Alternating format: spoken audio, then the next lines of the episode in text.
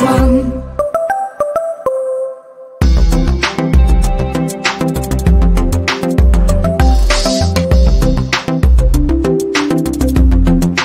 Yatırım Finans One.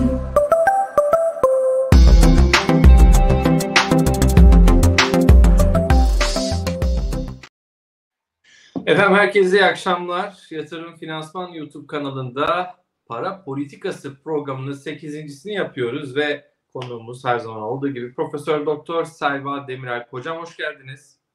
Hoş bulduk. İyi yayınlar. Nasılsınız? İyi misiniz hocam? Yoğun bir gündü. Dün FED, bugün Türkiye Cumhuriyet Merkez Bankası haberleri takip etmeye çalışıyoruz. Ama iyiyiz diyelim, iyi olalım. Hepsini birazdan inşallah detaylı bir şekilde konuşacağız. Değerli izleyicilerimize de hoş geldiniz diyelim. E, canlı yayındayız. E, 27 Temmuz Perşembe saatler 21.01. Soru ve mesajlarınızla bizlere katılabilirsiniz. Girişteki anonsumu kısa tutayım. E, abone değilseniz abone olun. Yayınımızda beğenmeyi lütfen unutmayın. Abone olan izleyicilerimizin mesajlarını ekrana yansıtabiliyoruz. Onu da altını çizeyim. E, bugünkü enflasyon raporu bunu konuşacağız. Etkilerini, tahminleri konuşacağız. E, Profesör Doktor Selva Demiralp'le birlikte. E, hisse konuşmayacağız onu söyleyeyim. Hisse akşamı değil bu akşam. Başından söyleyeyim. Birkaç tane gördüm çünkü. Biraz para politikası, enflasyon, faiz, dolar bunların üzerine gideceğiz. E, hocam %58 Merkez Bankası'nın yıl sonu enflasyon tahmini 2024 yılında 30'lar civarı, 2025'te 15'ler. E, genelde bu 3 yıllık tahminlerde son yılda bir 5 koyuluyordu. Şimdi o yok. E, yani ilk böyle yorumlar çok gerçekçi diye. Ben 58'i görünce şaşırdım açıkçası. Çünkü yani biz daha düşük tahminlerin yazılmasına alışkınız ama 58 gerçekçi geldi. E, ben size tabii sözü bırakayım. Biraz inceleyeceğiz bugünkü enflasyon raporunu ama genel değerlendirmeyle girelim. Buyurun. Evet, ben de 58'de şaşırdım açıkçası. Bu kadar yüksek e, revize edeceklerini tahmin etmiyordum. Çünkü enflasyonu eğer yıl sonu enflasyonunu bu kadar 60'ları artık 58'i de birazcık 60 olmasın diye 8 yapmışlar belli ki. Yani sene sonunda 60 enflasyon bekliyorsanız 17,5 politika faizi yeter mi sorusu hemen akla geleceği için zaten o kadar yüksek e, revize edilmesini beklemiyorduk. Ama yapmışlar tahmin ediyorum. Ee, bir taraftan hani o kredibilite trenini yakalamak istiyorlar. Ee, bunu faizle yapamadılar. Yani e, enflasyonla mücadele için gerekli olan faizin çok daha yüksek olması gerekiyor ki insanlar Merkez Bankası'nın ben enflasyonu düşüreceğim dediği zaman dediğine inansınlar. Onu yapamayınca hiç olmazsa enflasyon tahminini biraz daha gerçekçi seviyelere koyarak sanıyorum e, kredibiliteyi kazanalım dediler. Arada sorulduğu zaman da ki bugün de tekrar tekrar soruldu siz e, neden daha agresif olmuyorsunuz diye. Ona da bir iki jenerik cevap hazırlanmış. İşte bütünsel bir yaklaşımla e, işte şu anda regülasyonlar var. Onlar da biraz sıkıyor ekonomiyi. E, biraz faiz arttıracağız, bakacağız. Onu görüp ondan sonra devam izleyeceğiz, edeceğiz. Verileri alalım. Hadi mi? Evet veriye bakacağız. Ama o veri yani veri belli zaten yani veri zaten enflasyon tahmini daha fazla bakacak bir şey yok. Herhalde tahmin ediyorum hani ekonomide çok derin bir resesyon yaratmaktan korkuyoruz. Ona bakacağız e, demek istemiş olabilirler. Ama e, 58'e de muhtemelen e, yukarı yönlü revize edeceklerdir. Çünkü bu faizle e, kurdaki baskıyı bertaraf edebilmek mümkün değil. E, kurdan enflasyona geçişkenlikler devam edecek. Bizim zaten e, Koç Üniversitesi'nden arkadaşlarım e, Cem Çakmaklı ve Sevcan Yeşiltaş'ta enflasyon tahmini yeni yaptık daha revize ettik. %72 buluyoruz. Biz sene sonu enflasyonlamıştık. En son- %72. Evet, akaryakıt zamları var, e, işte kurdaki değer kaybı var, vergiler var ve biz Merkez Bankası'nın sene sonuna kadar o 17,5'u 25'e çıkaracağını da varsaydık. Yani dedi ki 15 puan faizleri arttırsa Merkez Bankası e, ki hesaplarımızda neredeyse birebir yani bir puan Merkez Bankası faiz artırınca enflasyon bir puan düşüyor gibi çıkıyor. Yani 15 puan arttırınca enflasyon 15 puan düşürüyorsunuz. Ama kur bir taraftan zaten sırf kurdaki 30-40 civarında yüzde 30 yüzde 40 değer kaybı o da mesela Hafize Hanım e, 25 %25 bir geçişkenlik hesaplıyoruz dedi. Biz %30 bulduk son dönemdeki e, katsayı olarak.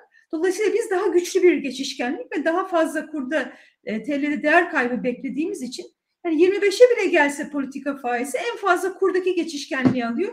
E, üstüne ücret zamları, akaryakıt zamları, vergiler hepsi kalıyor. Oradan da işte 72 lira çıkıyoruz. Dolayısıyla bu 58 bence e, ciddi bir e, yukarı yönlü revize edilir e, gibi geliyor bana.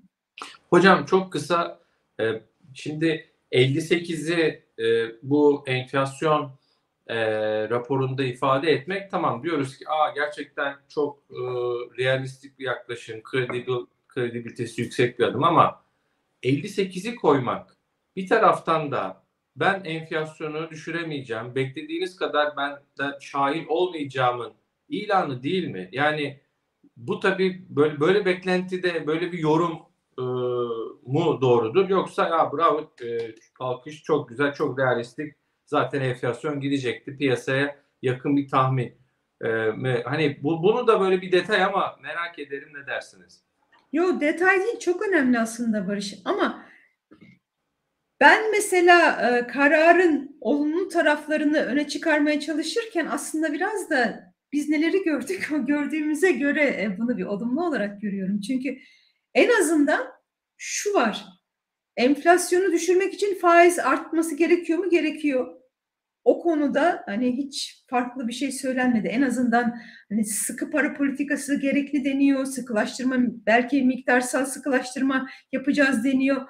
Ama hiçbir zaman e, faizleri de düşürürsek enflasyon daha da düşer gibi bir anlayış yok. Yok. E, şu var en azından yani e, 58'lere çıkacak. Yani biz de bu kadar yapabiliyoruz. Bu kadar yaptığımızda da bu kadar mücadele edebiliyoruz gibi üstü kapalı olarak bence söylemeye çalışılan hani bize çok fazla bir politika alan verilmedi. Yani bunu tabii tam söylemiyorlar ama e, ta, onu söylemek bence altta yatan hikaye o. Elimizde bu kadar bir faiz artışına alan açıldı. E bu kadar hmm. faiz artışıyla da bu kadar oluyor enflasyon. Daha fazlasını beklemeyin ne? Yani bir dürüstlük var o açıdan en azından.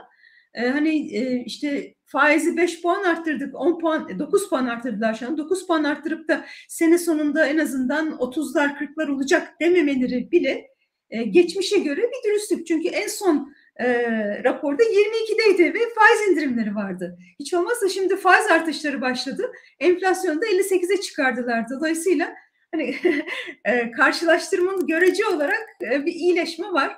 Ama enflasyonla mücadele var mı? Sanmıyorum. Bence amaç bir parça faizleri artırıp e, ödemeler dengesiyle ilgili sorunlar. Hep başından beri zaten bunu söylüyorum. E, yani biraz döviz girişini belki sağlayabilmek. Ama e, yani öyle ciddi bir enflasyon e, politikası, bir dezenflasyon politikası söz konusu değil. Çünkü kredilerde de bir taraftan sıkılaştırma yapıyoruz deniyor. Bir taraftan ama ihracatı ayrı tutacağız deniyor. Yani enflasyon açısından düşünecek olursak ha ihracat için kredi alınmış ya da üretim yapılmış, ha iç üretim için e, kredi alınmış. Hiçbir farkı yok. Ama biz niye ihracatı ön, önceliklendiriyoruz? Oradan döviz gelecek diye. Oradan anlıyoruz ki Amaç enflasyonla mücadele değil burada. Amaç e, döviz girişi sağlayacak politikaları mümkün olduğu kadar büyümeden, e, feragat etmeden sürdürülebildiği kadar gittiği yere kadar götürmek. Ben öyle yorumladım. Evet. Hocam sizle işte 8. programı yapıyoruz. Başından beri Merkez Bankası'ndaki değişimin ardından da şunu hep söylediniz. Ben dediniz tamamen şeffaf bakıyorum. Önyargısız bakacağım doğruya doğru eğri eğri zaten her zamanki yaklaşımımız bu. Dolayısıyla iyi bulduğunuz yerleri de söylüyorsunuz. Eksik bulduğunuz yerleri de ifade ediyorsunuz. O yüzden e, teşekkür ediyorum. Emre Bey de onu yazmış zaten. E, Selvi Avcı'nın merkez bankacılığı çok kıymetlidir diyor. E, mesela şuna yanıt verdiğimizde diyor ki bu raporda 2003 yıl sonu enflasyon 58 açıklandı. Aynı Merkez Bankası bir önceki raporunda 22.3'tü açıklamıştı. Bir sonraki raporda yine sürpriz rakam gelir mi? Hangi rapora inanacağız diyor. Ama bir önceki Merkez Bankası Başkanı'nın tahminiydi o diye hatırlıyorum. Bu Sayın Gaye ilk e, raporu ama yine de tabii soruya e, yanıtlamak isterseniz buyurun. Soruları da soru yani, cevap interaktif dedim. Yani sorunun aslında çok haklı bir tarafı da var. Evet başkan farklı ama bütün PPK'nın diğer üyeleri de aynı üyeler. E, dolayısıyla ne kadar değişti, ne kadar değişmedi e, orada bazı soru işaretleri var. E, fakat her şeye rağmen en azından e, yeni başkanın duruşuyla biz bir şeylerin de büyük ölçüde değiştiğini anlayabiliyoruz. Ben tekrar 58'den aşağılara revize edeceklerini sanmıyorum. Bundan sonra revizyonların yönü hep yukarı yönlü olacaktır muhtemelen. Ve e, bu enflasyon raporunda da e, revizyonların kaynaklarını açıklarken tahmin yaklaşmasındaki değişim diyorlar. Orada aslında çok üstü kapalı Ne demek hocam bu? E, yani aslında çok muğlak bir ifade ama bunun tahmin yaklaşımı yani eskiler yanlış tahmin etmişti. Biz şimdi doğru tahmin ediyoruz. Çünkü e, yani büyük bir ihtimalle yani bastırılmış ve gerçekçi olmayan bir enflasyon söz konusuydu. Doğru dürüst bunu tahmin ettiğimiz zaman 10 puan yukarı atıyor diye e, yorumluyorum. Bunun başka bir açıklaması yok. Çünkü diğer e, revizyon işte e, kur neden yapılır bu revizyon iki enflasyon raporu arasında? Yani öngöremediğiniz bir takım değişiklikler olmuştur o çeyrek içerisinde. Dolayısıyla onları e, ya yukarı yönlü ya aşağı yönlü artık o değişimin e, yönüne göre değiştirirsiniz. İşte seçim sonrası dönemde kurda yüzde otuzluk bir değer kaybı oldu mu? Oldu. E, işte Merkez Bankası da bunu yüzde yirmi beş geçişkenlikle e, hesaplamış. E, işte biraz da düşürmüşler. Yedi buçuk kurdan geliyor diyorlar. Çıktı açığı işte popülist politikalar seçim döneminde hadi eski yönetim eski PPK'da göremedi. Oradan e, bir puanlık bir artış geliyor demişler. İşte gıda fiyatları tamam o dönemde arttı. E, zamlar geldi yöneten yönlendirilen fiyatlar akaryakıt zamları yedi buçuk oradan gelmiş. Ama aslan payı e, tahmin yaklaşımındaki değişim. Yani onlar farklı bir şeyler yaptılar. Biz şimdi farklı yapıyoruz. Yani her şey aynı kalsaydı, kur değişmeseydi, zamlar gelmeseydi bile 10 puan biz yukarı çıkaracaktık. Eski e, ekip yanlış tahmin etmişti demek aslında bu. Bir şey soracağım. Ee, Eski ekip aynı ekip değil mi hocam? Neden? Yani Eski ekip Erkan... aynı ekip aslında ama e, tahmin hani sen de, de söylüyorduk ya sürekli biz sene sonuna doğru yukarı yönlü revize ediyordu. Yani öyle bir belki anlayış kabul etmişlerdi. Şimdi düşük gösterelim çünkü yani kendi düşündüklerinin de altında e, gösterip bu şekilde de faizleri arttırma konusunda çok fazla baskı gelmesin. Ama en sonunda onu yukarı yönlü revize edelim diyorlardı. Tahminim o şekilde. Şey yani şu anlamda şimdi PPK üyeleri herkes aynı bir kere. Hala bir değişim yok. İki tane eksik üye var. Ee, bu, bu devam ediyor bir kere bir ama yani şimdi bu enflasyon raporunu Gaye Hanım, e, Sayın Erkan alıp eline kalemle hesaplamıyor. Bilgisayarın başında tık tık şunu böyle yapsam modeli yapmıyordur. Yani o başkan nihayetinde bunu işte Merkez Bankası içerisindeki o ekip e, bir şekilde e, araştırıyor. Sayın Başkan ve Para Politikası Kurulu'nun önüne koyuyor. E, yani ekip bence öbür ekip de aynı, PPK da aynı. Tek başkan değişti. E, ama demek ki hesap yönteminde de bir değişim olmuş. Ama orada subjektiflik de oluyor Barış. Yani e, tamam bazı şeyleri modeller veriyor ama evet. ondan sonra onu yorumlayacak. Bunu şu rakamı koyarsak iletişimini nasıl yaparız? Bunu koyarsak nasıl yaparız? Sonuçta e, tamamen ekonometrik olmuyor. Yani ben bunu FED'den de çok rahat söyleyebilirim. Yani modelin bir çıktısı oluyor. Sonra siz onu birazcık yoğuruyorsunuz ve e, ne içinizdeki hani duyguları da katarak bir rakam koyuyorsunuz. Onun için yani tamamen o model çıktısı olmadığı için belki onlar biraz daha aşağı yönlü baskılayarak e, koymayı adet edinmişlerdi. E, şimdi daha gerçekçi tahminlerle e, belki kredibilite kazanılmak isteniyor diyeyim. Artık tabii bilmiyorum evet. kapalı kapılar ardında neler oluyor bitiyor. Bir, bir biraz spekülasyon biraz da hani educated guess derler. Hani e, tahmin ediyoruz herhalde böyle bir şeyler anlamına geliyordur yaklaşımdaki değişim ifadesi e, destekli tahmin diyelim biz Şimdi hocam e, ya şöyle genel biraz detayına gireriz ama ben şöyle bir özet aldım bugünkü enflasyon raporu sonrası. Ya her şeyi geçtim. İşin teknik tarafını, işte nasıl konuştu, nasıl iletişim yaptı vesaire onlar bir kenara ama yani nihayetinde ben bir vatandaş olarak enflasyon yükselmeye devam edecek. Hatta enflasyon işte 38'lerde mi şu an kaç 40'ın altında 60'lara gidecek diyor Sayın Gaye Erkan. Zirveyi 60'larla göreceğiz. İşte 58'de kapatacağız ve siz Bizim tahminimiz 70'lerde diyorsunuz. Yani aslında, aslında zirveyi onlar da daha yukarıda görüyorlar Barış. Yani 2024 Haziran'ında zirve görüyorum ben burada. Ee, evet daha devam edecek yani e, bence 70'lere doğru bir zirve e, öngörüyorlar. Hı, hı. Ee, sonrasında yani geçe, gelecek senenin yani yaklaşık bir sene boyunca bir yukarı yönlü trend var diyorlar açık açık. Sonradan aşağı inmeye başlıyor. Yani diyor diyor ki enflasyon yükselecek, yüksek kalacak. Biz şu an bunu düşüremeyiz diyor Sayın Erkan şu açık bu tabloda. Açık evet. Çünkü diyor ki bu bir geçiş dönemi. Hediyeden tırnak içerisinde bir hediye dedi. Düzenle yüzden fazla düzenlemeden bahsetti. Burada mesela bir eleştiri görüyor musunuz geçmiş döneme ilişkin?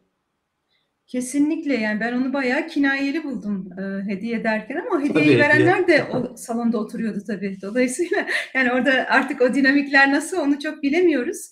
E, fakat benim anladığım kadarıyla başkanın söylediği yani ben temiz bir sayfa açmak istiyorum ama e, miras aldığım e, çok olumsuz bir tablo söz konusu. Bir sürü regülasyon var. O regülasyonlar dolayısıyla rahat hareket edemiyorum. Bir anda o regülasyonları kaldırabilmem de mümkün değil. Onlara hediye dedi zaten. Ee, ama e, işte elimden geleni yapacağım gibi bir sinyal aldım. Ama evet o hediye lafı orada bayağı e, anlayana e, mesajdı. mesajdı herhalde evet. Peki hocam yani daha şu şu yani siz de canlı iz, izlediniz. Şu mesajı çok var. Durun daha işte hani yapacağız. Kademeli yapacağız. Durun daha hani bitmedi bu iş falan gibi birçok soruya aslında bu tip yanıtlar verdi. Ee, ama bir taraftan yani senin enflasyon tahminin 58 neredeyse 60. Ama politika faizin 17. Sonra onu diyor ki, diyor ki Sayın Erkan ya bir daha bitmedi kademeli devam edeceğiz. İki işte bütüncül e, bakalım. E, diğer regülasyonlarla bence yine. Çünkü son attığı adım regülasyon da örneğin. Hatta şuna bile vurgu yaptı. Bizde de öyle düzenleme yaptık son dönemde. Ticari kredi faizleri 9-10 puan yukarıya gitti diyor.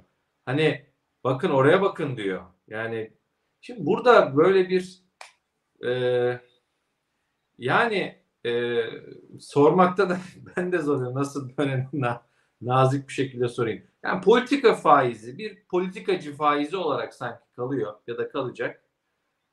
Ticari kredi faizleri olsun ya da kredi büyümesindeki engeller olsun. Merkez Bankası yan yollar dediğimiz diğer araçla sıkılaştırmayla e, sanki gidecek gibi. Bu bana yeni dönem olsa da rasyonel dönem dense de geçmişi hatırlatıyor hocam. Bilmiyorum ne dersiniz? Ben de aynı şeyi hissettim. Çünkü biz bu hikayeyi çok gördük. Yani her yeni başkana bir kredi vermek istesek de sonuçta aynı hükümet bu hükümetin faiz konusundaki tutumunu, yüksek faizler konusundaki hassasiyetini biliyoruz. Yani bu yani sadece 2018 sonrası dönem de değil. Hani işte bir başçı döneminden itibaren hep hani bir takım faize politika faizine alternatif araçlar geliştirildi. İşte önce koridor sistemi oldu, koridorun genişliğiyle e, bir takım sinyaller verildi. Bazen üst banttan, bazen alt banttan. Hani bunlar her ne kadar iyi niyetle geliştirilmiş araçlar da olsa hep bence e, Cumhurbaşkanımızla Merkez Bankası Başkanı arasındaki, Merkez Bankası arasındaki e, bir gerginlik yani faizi arttırma konusunda bir izin çıkmıyor. Ondan sonra arka yollara e, sapılıyor. Ama fazla da zaten sabır gösterilemiyor ve sonuçta da enflasyon düşmüyor. Eskiden hadi yine yedilerde sekizlerde kalıyordu ve biz onu da o zaman da onu eleştiriyorduk. Çünkü beşti bizim e, hedefimiz ve yedilerde sekizlerdeki bir enflasyon fiyat istikrarı sayılmıyor aslında. Giderek o baskının arttığını ki biz bunu akademik çalışmalarda da gösteriyoruz. Baskı artıyor. Baskı arttıkça enflasyon artıyor ve giderek kademe kademe daha yukarılara e, yerleşmeye başlıyor enflasyon. Şimdi yakın dönemin en yüksek enflasyonu ve yine aynı hikayeler. İşte bütünsel yaklaşım, tek araç politika faizi değil, başka araçlar da var. Biz miktarsal sıkılaştırma yapacağız. E neden o zaman başka ülkeler e, politika faizine bu kadar fazla alternatif geliştirmiyorlar da bizim ülkemizde bu alternatifler geliştiriliyor. O şekilde daha çok randıman alınsaydı onlar da benzer araçlar e, geliştiriyor olurlardı. Ve kaldı ki e, hani konuşmanın başında da şu söylendi. ilk gösterilen grafiklerden biri. Ben de hemen zaten e, tweet atma ihtiyacı hissettim. E, hani hep eleştirilen eski e, PPK diyelim eleştirildiği bir konu e, politika faiziyle piyasa faizlerinin birbirinden ayrışmasıydı. Tamam. Hatta e, Sayın Bakan Nebati bunu e, biz e, politika faizini ya da Merkez Bankası'nı önemsizleştirdik. Artık politika faizinin anlamı kalmadı diye. Hatta istenen bir e, bunun e, tercih olduğunu da söylemişti. Fakat biz iktisatçılar da yani Merkez Bankası'nın elindeki araçtır politika faizi, onun önemsizleşmesi, Merkez Bankası'nın da önemsizleşmesidir diyorduk. Şimdi yeni başkan da bizimle aynı fikirdeki bunu telafi edeceğiz ve buna mevduat faizinden başladık dedi. Buraya kadar güzel. E şimdi işte sıkı para politikası uyguluyorsanız o ne demektir? Faizleri yukarıya çıkaracağım.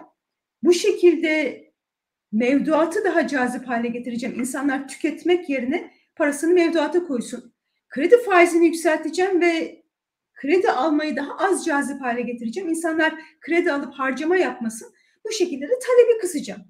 Ama bir sonraki cümlede dedi ki o politika faiziyle mevduat faizini birbirine yaklaştırmak için politika faizi yükselirken mevduat faizi düştü. Hatta o grafiği de gösterdi ve bunu sanki arzu edilen bir sonuçmuş gibi sundu.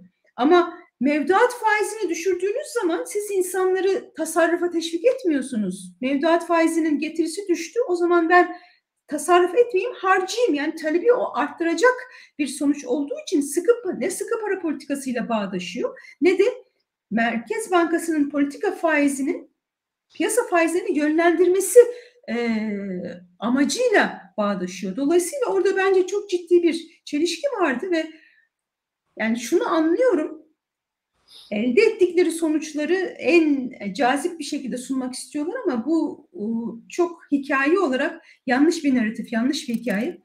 O şekilde onu kurgulamamaları ve o şekilde sunmamaları gerekirdi. Onun yerine biz liralaşma stratejisiyle ilgili konulan regülasyonları kaldırdığımız zaman bir yan etki olarak mevduat faizleri düştü. Ama bu geçici bir dönemdir. Biz faiz artışlarına devam ederken mevduat faizi de regülasyonlar kalkınca tekrar e, normalizasyon patikasıyla yükselecek deseydi o zaman e, ben onu daha bir kafamdaki aktarım mekanizmasıyla bağdaştırırdım. Çünkü para politikası bir şeydir, deniz feneridir, yol gösterirsiniz.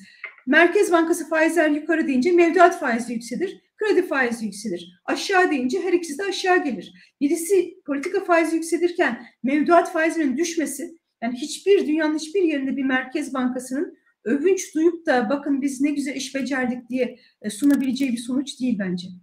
Evet benim de yani ben tabii e, sizler gibi hocam bu işin üstadı e, iktisatçı değilim ama benim de bugünkü e, sunumda en çok dikkatimi çeken oydu. Yani net bir şekilde mevduat faizindeki işte 45'lerden 30'lara indinin iletişimine vurgusunu yaptı Merkez Bankası Başkanımız ve bunu bir başarı e, gibi de ifade etti. İşte politika faiziyle mevduat faizleri hakikaten ben de grafiği gördüm e, yakınlaşıyor diye. Sonra soruldu orada ya ben de o Haziran'daki hani ekstra sıçrayışın ortadan kalkması olarak ifade ettiğim gibi de söyledi ama yani nihayetinde mevduat faizlerin düşüşü bir harcama iki TL'den kaçma, dövize kaçma, altına kaçma riskini de sanki oluşturuyor gibi. Yani bu, bu bizi e, tasarruf düşüncesine, TL'yi tutma düşüncesinden maalesef sanki uzaklaştırıyor gibi. Orası e, bence gayet dikkat çekiciydi. İki, yine e, Sayva Baziki yanlış hatırlamıyorsam ismini lütfen beni affetsin. Bloomberg Ankara'dan sanırım bir soru sordu. Çok güzel. Ticari kredi düzenlemesi ve faizlerine ilişkin. Yani dedi siz e, bir taraftan ticari büyüme oranını aşağı, e, ticari kredilerdeki büyüme oranını aşağı çekiyorsunuz. Ama faizler de e, yukarıya gidiyor. Yani burada bir çelişki yok mu dedi. Yani bankacılık sektörü rahatlayıp daha yani mevduat faizleri de aşağı geliyor. Ticari kredi faizleri yukarı gidiyor. Bankalar için çok güzel bir marj oluyor ve bu marj bankaların sevdiği ve faizi belki e, kredi düzeltiyorum kredi büyümesini e, yapabilecekleri bir ortam oluşturuyor. O zaman sen kredi büyümesini açan bir ortam oluşturduğunda yine sıkı para politikasından uzaklaşmış olmuyor musunuz gibi bu anlama gelen siz de dinlediniz ama sanırım yanlış ifade etmedim değil mi hocam? Böyle bir soru geldi. Sayın Başkan biraz orada bireysel kredilerden e, bahsetti ama doğrudan ben bu sorunun yanıtını alamadım. Yani hakikaten atılan adımın adımların genişleyici mi yoksa sıkılaştırıcı mı olduğu konusunda kafalarda e, soru işaretleri oluşuyor. Bilmiyorum ne dersiniz? Yok çok çok güzel bir soruydu gerçekten ee, ve genel olarak da bir kafa karışıklığı bence gerçekten var o regülasyon. Daha doğrusu kafa karışıklığı yok da e, yani enflasyonla mücadele değil bence esas niyet. E, yani ihracatı özellikle yatırımları destekleyelim. E, bu konudan hiçbir şekilde feragat etmeyelim. O ticari kredilerde de zaten esas ihracat ve yatırımlara gidecek kredileri onları canlandırmak istiyorlar.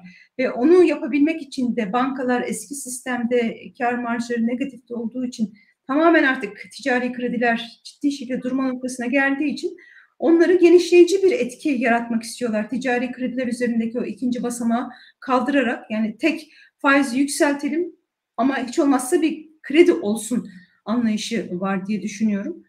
Ee, yani eğer altta yatan niyet e, çok ciddi bir dezenflasyon programı olsaydı e, bu soruların da e, geçerliliği olurdu ama şimdi Merkez Bankası bir yandan enflasyonla mücadele edeceğim diyor ama eğer biz e, o kadar da değil o niyet zaten onu enflasyon tahmininde de görüyoruz şeklinde bir kenara koyarsak aslında o kredilerle ilgili düzenlemeleri de görüyoruz. Belki adına onun miktarsal e, sıkılaştırma demeseler hani bu tür soruları da sormayacağız. Çünkü orada sıkılaştırma mı var, gevşetme mi var? O anlaşılamadığı için soru oradan geliyor aslında. Yani bunun bilmiyorum belki biraz daha net söylenebilir. Hani biz e, enflasyonla mücadelede çok agresif gitmeyeceğiz. Çünkü öncelikle bir döviz ihtiyacımız var. Onun için de ihracatı arttırmak istiyoruz. Ticari kredileri de oraya kanalize ediyoruz şeklinde belki daha net e, bir cevap verilebilirdi.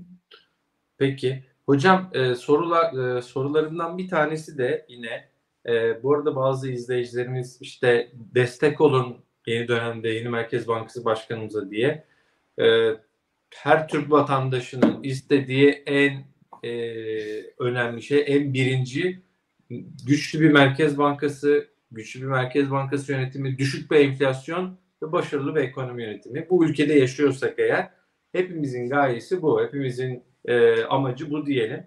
Tabii ki destek olacağız. E, yeni dönemde e, şans verilecek. Çünkü onun aldığı kararlar hepimizi etkiliyor. Gelinen enflasyon tablosunu göz önünde bulundurduğumuzda. E, ama bu hani gördüğümüz hocamın dediği gibi eğri eğri doğruya doğru e, daha iyi olabilecek şeyleri de konuşmak, e, ifade etmek e, bence çok önemli. Çok kısa bir şey anlatacağım. Bu hafta iş insanı Adnan Dalga Kıran'la hocam e, yine Yatırım Finansman YouTube kanalı için bir röportaj çektik. Adnan Bey tabi sanayici Türkiye'nin e, en büyük 500 şirketinden 300. sırada ve makine ihracatçısı. %80 de ihracatçı. Avrupa'ya satıyor çoğunda. E, Asya'da da yine ortakları. Japonlarla ortak. Diyor ki Japonlarla Japonların diyor bir felsefesi var. Ee, onlar diyor bir şey yapacakken yani örneğin işte e, şu bardağı yapacakken diyor bunu diyor 9 ay planlarlar 3 ayda yaparlar.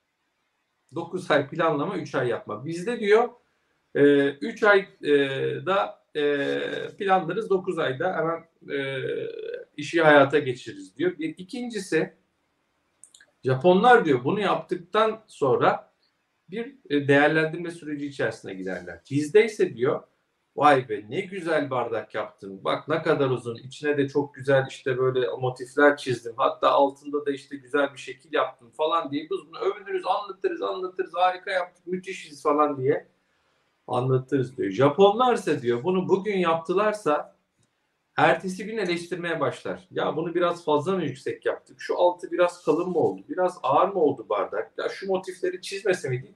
Bunu diyor ilahi memnuniyetsizlik diyorlar. Yaptıkları işi bir gün sonra eleştirmeye başlıyorlar daha iyisini yapmak için. Dolayısıyla bu e, yani bizim bütün e, benim diyeyim bütün hocam da elbette katılacak. Daha iyisi olsun diye böyle bir ara vermiş oldum. Şimdi mesela yine şüphelerimden bir tanesi, sorularımdan bir tanesi geçiş dönemi ifadesini çok kullandı Sayın Erkan. Şimdi e, biraz hani şeytanın yine avukatlığını yaparak söylüyorum. Yani geçiş dönemi, geçiş dönemi diyorum hocam. Tamam ekonomik açıdan zor enflasyonu düşünmek. Hediye var Sayın Gaye Erkan'ın önünde. Onun talebiyle bir düğüm var diyor. Tek tek o düğümleri açmamız lazım regülasyonları. Tamam haklı. Tamam işte enflasyon. Ama geçiş dönemi deyince mesela aklıma benim önümüzdeki seneki yerel seçimler de geliyor. Acaba geçiş yani şunu mu demek istiyor? Yani bu geçiş dönemi şu reel seçimlere kadar şey yerel seçim reel seçimler dedim. Yerel seçimlere kadar pek bir şey belki yap yani bu kadar çok sert gitmeyebiliriz ama geçiş dönemi sonrası daha sert politikalar gelebilir anlayalım mı? Yoksa Barış o geçiş dönemi derken ekonominin geçişinden, enflasyondaki o geçiş sürecinden mi bahsediyor? Ya bu çok yerinde bir soru evet. O diğer muğlak zaten kalan e, husus geçiş dönemiydi. Neye geçiyoruz, nereye geçiyoruz? Eğer bu regülasyon varsa ve hani o bütünsel anlayışın bir parçası olarak söylenen bakın regülasyonlar ekonomide çok sıkılaştırıcı bir etki yaratıyor. E, şu anda onlar varken bir de üstüne faiz artışı getirirsek çok boğarız diye anladım ben de söyleneni. Ama e, bu zamana kadar bize o regülasyonların sıkılaştırıcı etkisiyle ilgili bir rakam da verilmedi. Ve benim anladığım yani bilakis bunların bir kısmının da e, düşük faiz politikaları e, ters tepip de mesela faizleri yükselttiği zaman piyasa faizleri onu bastıracak regülasyonlardı. Yani yine bir gevşek tutmak, ekonomide büyümeyi sağlamak. Dolayısıyla ben bu regülasyonların hepsinin e, ekonomiyi yavaşlatıcı değil hatta bir kısmının bilakis daral, genişletici etkisi olduğunu da düşünüyorum. E, o zaman neden tam olarak biz korkuyoruz? Hangi sıkılaştırıcı etkiyi yapıyor ilave olarak bu regülasyonlarda? E, onların üstüne bir faiz artışından e, imtina ediliyor. O benim kafamda hiç net değildi. E, bunların belki bir analizini yapmak lazım. Bakın şu şu şu ya da gruplansana 250 tane regülasyon var. Belki her bir regülasyonun e, etkisi genişleyici mi daraltıcı mı bunlar söylenemez ama şu grup regülasyon böyle bir etki yapıyor. İşte bu grup regülasyon böyle bir etki yapıyor. Bunlar şu kadarlık faiz artışına muadil. Hani e, Pavla soruyorlar ya e, bilanço sıkılaşması ne kadar faiz artışına denk? Siz e, onu bilançoyu e, daraltırken oradan, oradan ne kadar faiz artışı yapmıyordunuz?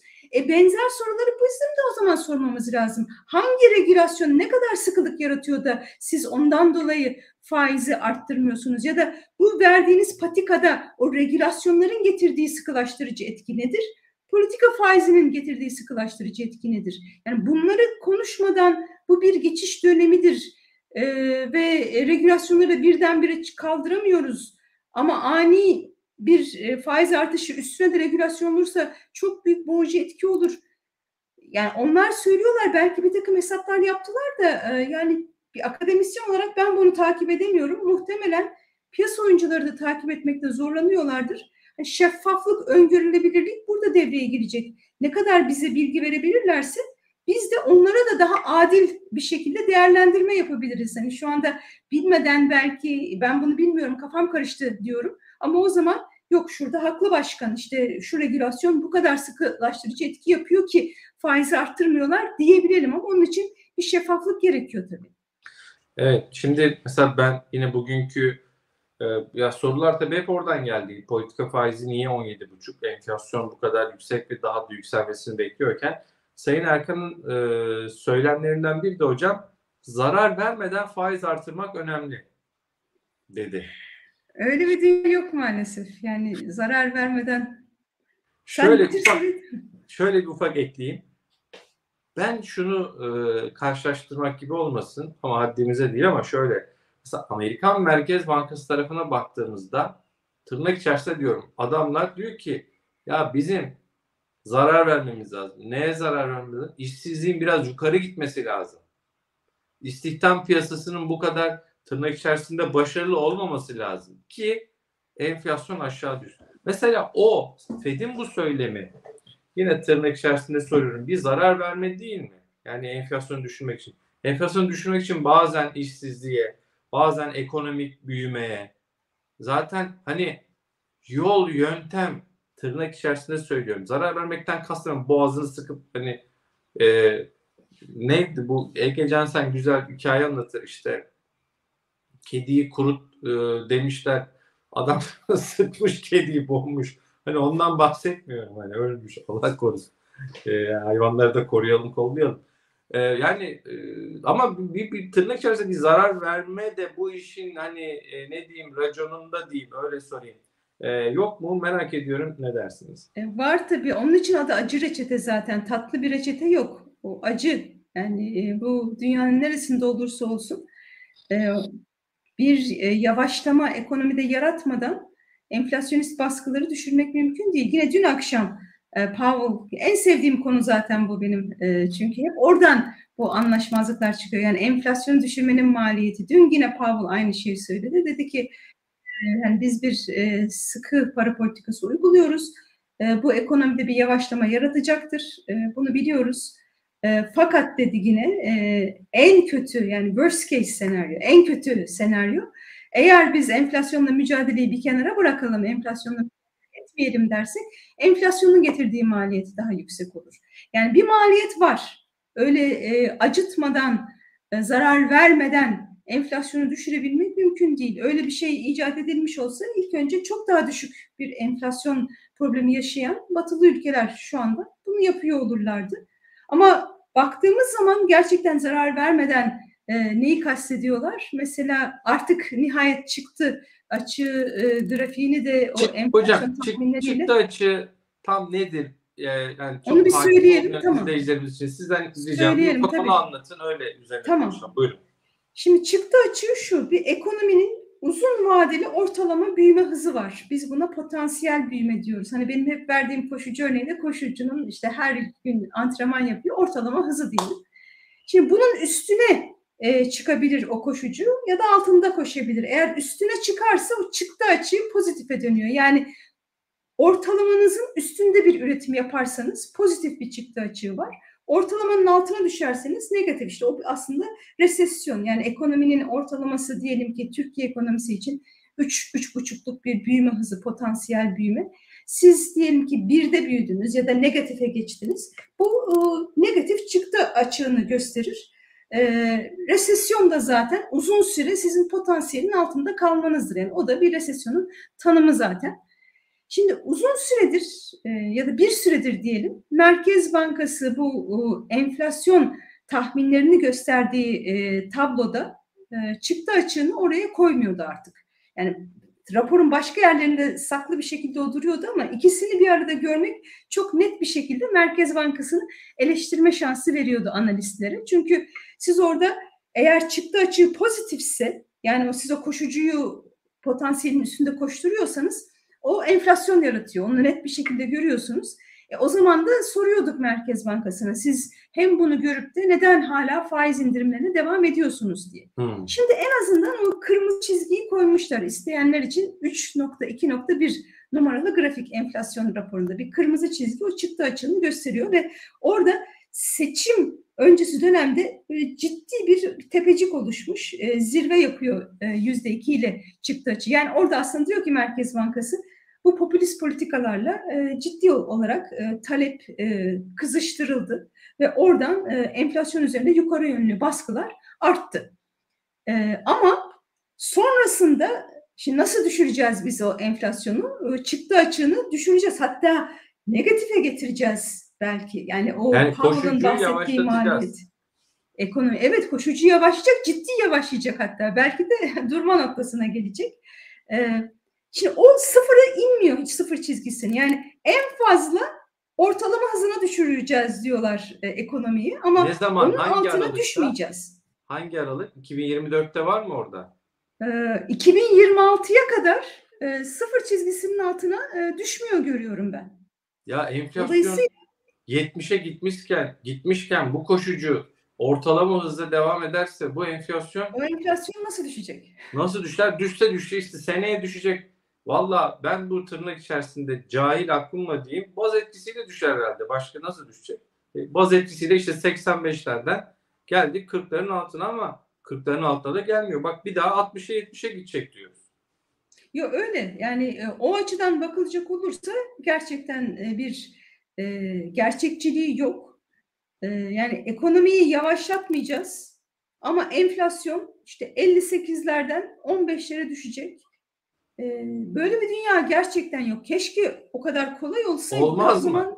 Dünyanın geri kalanı yapardı. Niye yapmasınlar? Yani onlar e, niye durup dururken böyle bir e, mucizevi e, mix yöntem olurken niye onlar o zaman faiz artışına gidip de ekonomiyi yavaşlatsın? Hani e, ne diyor FED başından beri ya da Avrupa Merkez Bankası resesyon da olsa biz enflasyonla mücadeleye devam edeceğiz. Resesyon da olsa faiz artışlarına devam edeceğiz diyorlar. Yani zarar da versek e, enflasyonla mücadelenin verdiği zararın enflasyonun verdiği zarardan daha düşük olduğunu biliyoruz diyorlar. Ama bizde maalesef tercih e, enflasyonla mücadelenin e, zararının hala daha yüksek olduğuna inanılıyor ki o enflasyonla e, uzunca bir süre yaşayacağız gibi görünüyor. Görünüş öyle. Ee, e, biraz hocam e, şöyle mesajlara bakayım. Çok 400'e yakın Tabii. canlı izleyicimiz şu an devam ediyoruz. Yatırım Finansman YouTube kanalında eğer yayınımızı beğeniyorsanız beğen tuşuna e, basmayı lütfen unutmayın. Abone değilseniz de abone olun. E, abone olan izleyicilerimizin mesajlarını ekrana yansıtabiliyorum. E, mesela Metin Bey diyor ki enflasyona tamamen mücadele edeceğiz demiyorlar ki zaten diyor. Kademeli olarak azaltacağız diyorlar demiş. Chucky diyor ki büyüme verisi ülkede daha çok dikkat edilen bir gösterge diyor. Efendim e, vallahi Daha hiperenflasyon çok dikkat edilenden çok daha çok tercih edilen yani siyasi otoritenin tercih ettiği bir gösterge olduğu için. Evet, önemsenen de denebilir belki. E, mevduat faizlerinin piyasa koşullarından bağımsız makro ihtiyati çerçevede baskılanarak oluşturması ileride enflasyon ve kuru besler mi? Bunu aslında konuştuk ama Hasan Cemrek sormuş. Ne dersiniz kısaca? Ee, Evet yani bunu e, konuştuk. Yani mevduat faizlerinin baskılanması e, hem talebi arttıracak hem de dolarizasyonu tetikleyecek. Yani iki kanaldan da enflasyonist baskıyı arttıracak bir unsur. Onun için e, yani onun bahsedilmesini yani epeyce de başına söyledik belki Hasan Bey kaçırmış olabilir o kısmı ama Konuştuk evet. yani evet. tamamen aynı fikirdeyiz Hasan Bey bizde. Yani Evet. o enflasyonu düşürecek değil artıracak bir etmen. Hocam bunu da e, okuyayım. Avrupa'da resesyon ülkemize ve para politikasına etkisi için görüşünüzü merak ederim. Ben hem bunu yanıtlamanızı rica edeyim izninizle. Çünkü Avrupa'da PMI'ler 42'lerde falan imalat sektörü çok düşük düştü. Ee, şimdi biz mesela beyaz eşya satışlarında e, beyaz eşyada e, ihracat e, %13 düşerken ilk 6 ayda iç piyasadaki satışlar %18 artmış ihracat şimdi yavaşlıyor ve bu aslında üretime büyüme biraz üretim dersek orada bir yavaşlama beyaz eşyadan. Belki iç satışlarda da bu alım gücünün belki düşmesiyle gerileme göreceğiz. Bilmiyorum. İki, e, inşaat çok iyi gitmiyor gibi görünüyor. Üç, e, otomotiv sektöründe artık e, fiyat doygunluğuna ulaşıldığı ifade ediliyor. E, tekstil, e, hazır giyim zaten e, zorlu olduğu o sektör ifade ediliyor. Yani şöyle sektörel anlamda baktığımızda bir yavaşlama emareleri sanki görüyoruz. Reel kesim güven endeksi de aşağı geldi bu arada. Onu da görüyoruz bir taraftan. Şunu merak ediyorum hocam. Bu yavaşlama olursa, daha net bir şekilde ortaya çıkarsa, yarın Avrupa'daki etki de değerlendirerek izleyicinin sorusunu. Yarın bir gün Merkez Bankası durun bir dakika ben kademeli kademeli gidecektim ama e, ekonomi de fazla soyuyor galiba deyip vazgeçer mi? Sıkılaştırmadan. Ne yaparlar onu bilmiyorum. Fakat bahsettiğin tehlikeleri biz de hesaplıyoruz Barış. Ee, yine e, üniversiteden arkadaşlarımla e, yaptığımız e, büyüme tahminlerinde biz üçüncü çeyrekte bir önceki çeyreğe göre bir yavaşlama bekliyoruz. Şu anda da onun öncü göstergelerini alıyoruz. E, mesela ithalatta bir ciddi yavaşlama var. E, bu çok da iyi haber değil çünkü biz e, ithalatımız büyük ölçüde aramalı ithalatına dayalı olduğu için o bir sonraki dönemde e, üretimin azalması anlamına geliyor. Ee, bir taraftan finansal koşullara bakıyoruz. Finansal koşullarda sıkılaşma e, devam ediyor. E, reel kredilerin büyümesi düşüyor. Kurdaki değer kaybı devam ediyor. Her ne kadar Merkez Bankası rezervlerinin artışı ya da CDS'deki düşüş olumlu haber olsa da e, finansal koşullara nette baktığımız zaman bir sıkılaşma görüyoruz. Ki bu da yine büyümeyi olumsuz yönde etkiliyor. Onun için e, evet biz üçüncü çeyrek yani e, bir stagflasyon riski görüyoruz aslında. Yani birleştirdiğimiz zaman stagflasyon nedir? Bir taraftan ekonomide bir yavaşlama, bir taraftan da enflasyonda yükselme. E, tam da o yönde gidiyor gibi görülüyor Türkiye ekonomisi en azından üçüncü çeyrek özelinde. Yine bunu söyleyeyim bu çeyrekten çeyreğe olan büyümeden bahsediyoruz. Yoksa senelik büyümeye bakarsak geçen senenin üçüncü çeyreğinde de yine bir e, negatif büyüme olduğu için çok ufak da olsa bir negatif büyüme yani baz etkisiyle e, senelik büyüme üçüncü çeyrekte yine pozitif çıkacaktır. Ama bir önceki çeyreğe göre e, bir daralma tehlikesi e, şu anda hesaplıyoruz biz ekonomide. Ama evet. Merkez Bankası buna nasıl cevap verir? E, onu bilmiyorum. Muhtemelen bizim yaptığımız hesabın alasını onlar da yapıyorlar. Dolayısıyla bugün eğer çıkıp da başkan e, biz e, sıkı para politikasına devam edeceğiz diyorsa e, umarım e, bir sonraki toplantıda biz vazgeçtik, e, gevşek para politikasına geçtik demezler. Ama e, bilmiyoruz tabii. Peki hocam e, bu kur konusundaki e, söylemlerini nasıl buldunuz? E, hani bu arka kapıdan diye ifade edilen kuru dengelemek için Merkez Bankası e, rezervinin e, harcandığı politikanı hani doğrudan böyle bir şey yok dedi şu an ama hani bir kuru e, o e, oynaklığı da hani önüne geçmek için zaman zaman hani böyle atımların atılabileceğini sanki ima etti. O konudaki kur hedefimiz yok dedi. Klasik zaten bütün merkez bankacılar söyler. Bu konudaki yaklaşımınızı, yaklaşımını nasıl değerlendirirsiniz? Yani bir merkez bankası evet isterse e, çok istisnai ya da e, geçici dönemlerde kurda bir volatilite oluşursa elindeki döviz rezervlerini kullanarak bu volatiliteyi azaltır ama kuru hedeflemez çünkü e, yani normal, biz yakın geçmişte gördük. Onu hazıra daha dayanmıyor. Eğer sizin faiz politika faiziniz e, doğru yerde belirlenmediyse onu e, onun kur üzerinde yarattığı baskıları çok ciddi rezerv satışları ile e, dengelemeniz gerekeceği için evet bir kur hedefi olmaz. Tamam güzel e, yani bu bu konuda bir itiraz yok ama e, eğer siz zaman zaman ki söylenenden anlaşılan oydu hani zaman zaman kurda bir oynaklık olduğu zaman biz buna müdahale ederiz. Ne var ki yani bu zaten her merkez bankası yapar çok doğru ama ne fark var?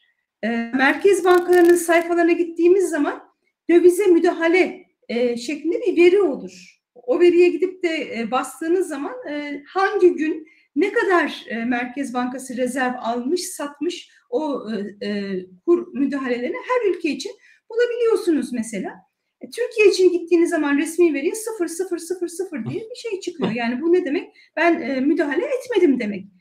Eleştirdiğimiz o zaten. Yani yoksa ben bugün şu kadar müdahale edeceğim derse bir merkez bankası hiçbir ülkenin buna söyleyecek sözü olmaz. Kendi parasını yani kendi biriktirdiği döviz rezervini harcamaya karar verirse harcar ama bunun arka kapıdan yapılması zaten e, eleştirilendi. E, söylenen Mehmet Şimşek'in birinci ağızdan söylediği bunların artık yapılmayacağı şeklindeydi. Dolayısıyla bugünkü e, yorumlardan sonra e, siz o zaman hiç e, yeni ekonomi ekibi görevi devraldığından beri müdahale yapmadınız mı? E, yapmadıysanız neden e, yani bu normal bir şeydir zaman zaman yapabiliriz dediniz? E, yaptıysanız da o zaman neden o dövize müdahale resmi e, veri setinde orada sıfır görünüyor? Oydu aslında anlaşılmayan e, durum.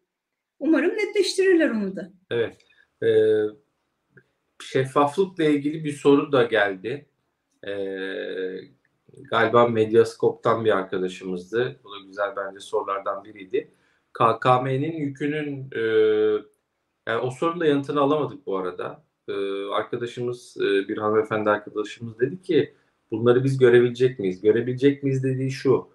Şimdi e, kur korumalı mevduatın iki ödeyen kısmı vardı. E, dövizden KKM yapanların farkını Merkez Bankası e, TL'den dönüp KKM yapanların eğer kur faizin üstünde gitmişse, mevduat faizin üstünde gitmişse e, hazine yapıyordu. Biz hazinenin cebinden çıkan parayı her işte bütçe rakamında görüyorduk. KKM işte bu ay şu kadar milyar TL, şu ay bu kadar milyar TL ama Merkez Bankası'ndan e, bu KKM sahiplerine ödenen TL'yi, milyar TL'leri bilmiyorduk. Kabaca diyorduk ya işte 80 atıyorum o ay 80 milyar TL hazineden çıkmışsa 70-80'de herhalde hazineden çıkmıştır diye tacı tahmin ediyorum. Bunu Merkez Bankası eski başkan Sayın Kavcıoğlu mecliste bunu sordular. Mecliste bile hatırladığım kadarıyla söylemedi. Bunu açıklamadı.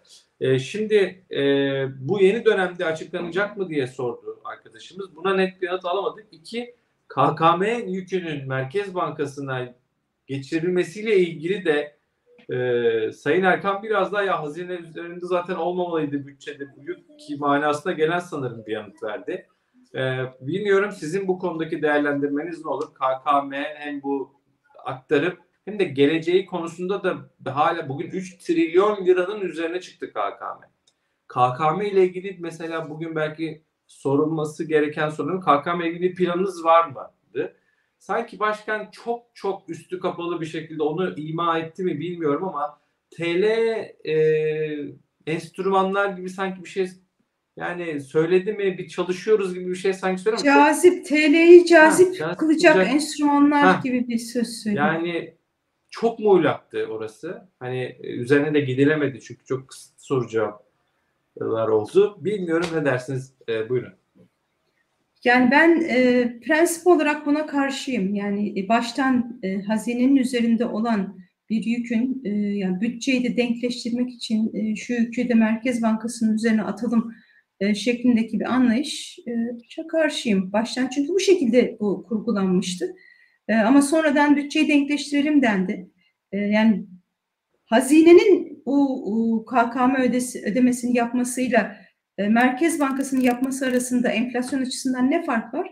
Eğer hazine e, bütçeyi dengede tutuyorsa bir birimlik bir harcama yaptığı zaman onu bir yerlerden alması gerekir. Yani nette e, bir genişleyici etki yapmaması e, gerekir.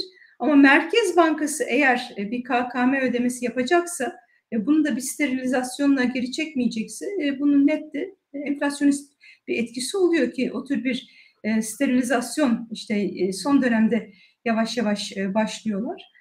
Ama e, bir kere Merkez Bankası bağımsızlığı açısından bu çok kötü bir sinyal. Yani ilk e, aklınıza gelen e, kurumun Merkez Bankası olması ve devletin borcunu Merkez Bankası'nın üstlenmesi, yani bundan sonrasında da bu tür adımlar atılabilir. E, bunu normaliz hale getiriyor, normalizasyon bir şekilde. Yani e, Merkez Bankası'nın bağımsız olmadığı, hükümet ne zaman isterse ona yardım elini uzatması bir monetizasyon e, olarak da düşünülebilir çok rahat bir şekilde. Onun için ben e, kötü bir sinyal etkisi olduğunu düşünüyorum. Enflasyonist etkiyi tamamen e, bir kenara bıraksak bile e, senin de dediğin gibi oradaki cevap da net değildi. Nasıl KKM'den çıkılacak?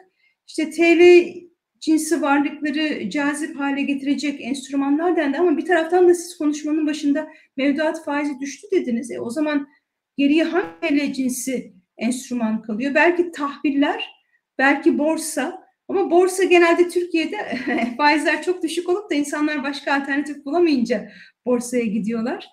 E, tahvil faizi belki şunu demek istemiş olabilirler. Tahviller hep baskılandı e, faizleri düşük tutmak için bir takım regülasyonlar işte menkul kıymet tesisleriyle belki o menkul kıymet tesislerini e, kademeli olarak kaldırınca tahvil faizleri yükselecek. Bu da e, cazip bir yatırım alternatifi olacak.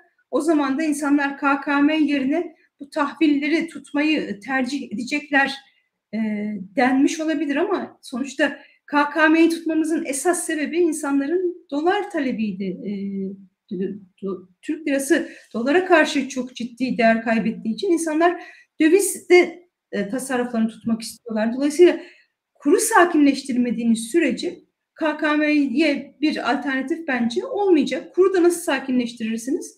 Enflasyonu kontrol altına alarak sakinleştirirsiniz ama enflasyonun siz 58'e çıkacağını söylüyorsanız o dünyada kur üzerindeki baskılar da devam eder. KKM'ye olan talep de devam eder. Doğal bir çıkış e, KKM'den şu şartlar altında pek de e, yakın zamanda mümkün görünmüyor. Valla hocam e, bir saate yakın konuştuk. Ben çok teşekkür ediyorum. İzleyicilerimize de çok teşekkür ediyorum. Ekleyeceğiniz hani bir şey yoksa isterseniz yavaş yavaş toparlayalım. Buyurun. Tamam. E, ekleyeceğim bir şey yok. E, bilmiyorum. Peki. soru varsa belki bir, bir iki soruda bakabiliriz ama. Bakalım. E, mesela diyor ki Mustafa Tanır Bey ki trilyoneli bütçe açığıyla enflasyona nasıl mücadele ediliyor demiyor kimse. Devlet bu açığı enflasyona kapayacak Barış Hocam demiş. Yani enflasyonist ortamda devletin vergi gelirleri de müthiş oluyor. Çok güzel vergi toplanıyor. Haklı herhalde e, izleyicimiz. Efendim e, işte EYT, KKM, e, memuru 22 bin maaş nasıl enflasyon olmaz diyor e, izleyicimiz. E, Kürşat Bey demiş ki para politikası faiz olarak tek elden mi yürütülmeli yoksa miktarsal düzenleme, API fonlaması gibi enstrümanlarla birlikte mi? Yani bütüncül bir yaklaşım mı olmalı demiş Kürşat Bey. Ee, yani faizle zaten API fonlaması aslında çok iç içe. Yani birisi e, fiyat, birisi de miktar gibi. Dolayısıyla o ikisini ben birbirinden çok farklı düşünmüyorum. Ee, bizim Merkez Bankası'nın ama son bahsettiği bütüncül yaklaşımla e, kastettikleri biraz kredileri kendi içerisinde ayrı e, bakalım, mikro düzenlemeler yapalım. Ee, bazı kredileri ön plana çıkaralım, sınırlama getirmeyelim, diğerlerine sınırlama getirelim gibi politika faiziyle yapılamayacak olan düzenlemelerde getirdikleri ek düzenlemeler. Ama normal şartlarda bir merkez bankası politika faizini değiştirdiği zaman e, bu zaten e, API fonlamasını da ona uygun bir şekilde düzenlemesi anlamına geliyor. O ikisi dolayısıyla çok birbirinden e, farklı görmüyorum ben. Peki. Ee, hocam valla çok teşekkür ederim. E, ağzınıza sağlık. Yani FED, FED, FED konusunda da hani son ben de onu sorayım. E, FED'i dün gördüm. Hani sürpriz yoktu e, pek. O açıdan e, çok normaldi ama son bir değerlendirmede FED'i konuşmadan etmeyelim. Yani bir faiz artışı daha gelecek mi herhalde? Biraz sanki bu kafalardaki soru işareti. Bir de hani önümüzdeki sene bir faiz indirime doğru gider miyiz? E, ben sözü size bırakayım buyurun. Ee, yani Fed'le ilgili evet herhangi bir sürpriz yoktu. Ee, çok sık onu da sıkıştırdıkları ne kadar devam edeceksiniz? Yani geçen sefer durmuştunuz da bu sefer e, niye devam ettiniz? E, bir sonraki toplantıda tekrar duracak mısınız artık? Her e, bir toplantıda dur bir toplantıda git şeklinde mi devam edeceksiniz gibi sorular geldi. E, Powell'da hiç sormayın bana. E, sadece size bu toplantı ile ilgili cevap vereceğim. Sonrası ile ilgili de hiçbir şey söylemeyeceğim e, dedi. Yani bir şekilde artık o sözlü yönlendirmeden sanki çıkmaya çalışıyor gibi görünüyor FED. E, bundan sonra her şey olabilir. E, arttırabiliriz de arttırmayabiliriz ama arttıracağızı yani arttırma ihtimalinin e, daha yüksek olduğunu ben anlıyorum. E, yani bir tane daha gelir. İkinci de gelir mi? Ondan çok emin değilim. Yine 2024'e kadar herhangi bir faiz indirimi bizden e, beklemeyin e, dedi. Enflasyonla mücadelenin maliyetlerine değindi ve ilginç olan resesyon e, e, olasılığının e, ötelendiği şeklindeydi. E, yani e, yumuşak iniş senaryosunun şu anda Fed'in e, kendi içindeki iktisatçıların yaptıkları tahminlerde e, dominant olduğunu hatta resesyonun artık e, tahminlerden çıktığını ama kendi kişisel tahmininde yine de bir resesyon e, olasılığının olduğunu söyledi. Peki. Hocam çok teşekkür ederim. Ben teşekkür ederim. Ağzınıza sağlık. Bu hafta malzeme boldu vallahi böyle hani e, ince ince bütün e, raporu değerlendirdik sayenizde. Ağzınıza sağlık. Çok teşekkür ediyorum. Bir sonraki programda inşallah buluşmak üzere. Allah'a ısmarladık. İnşallah. İyi akşamlar. Yatırım Finansman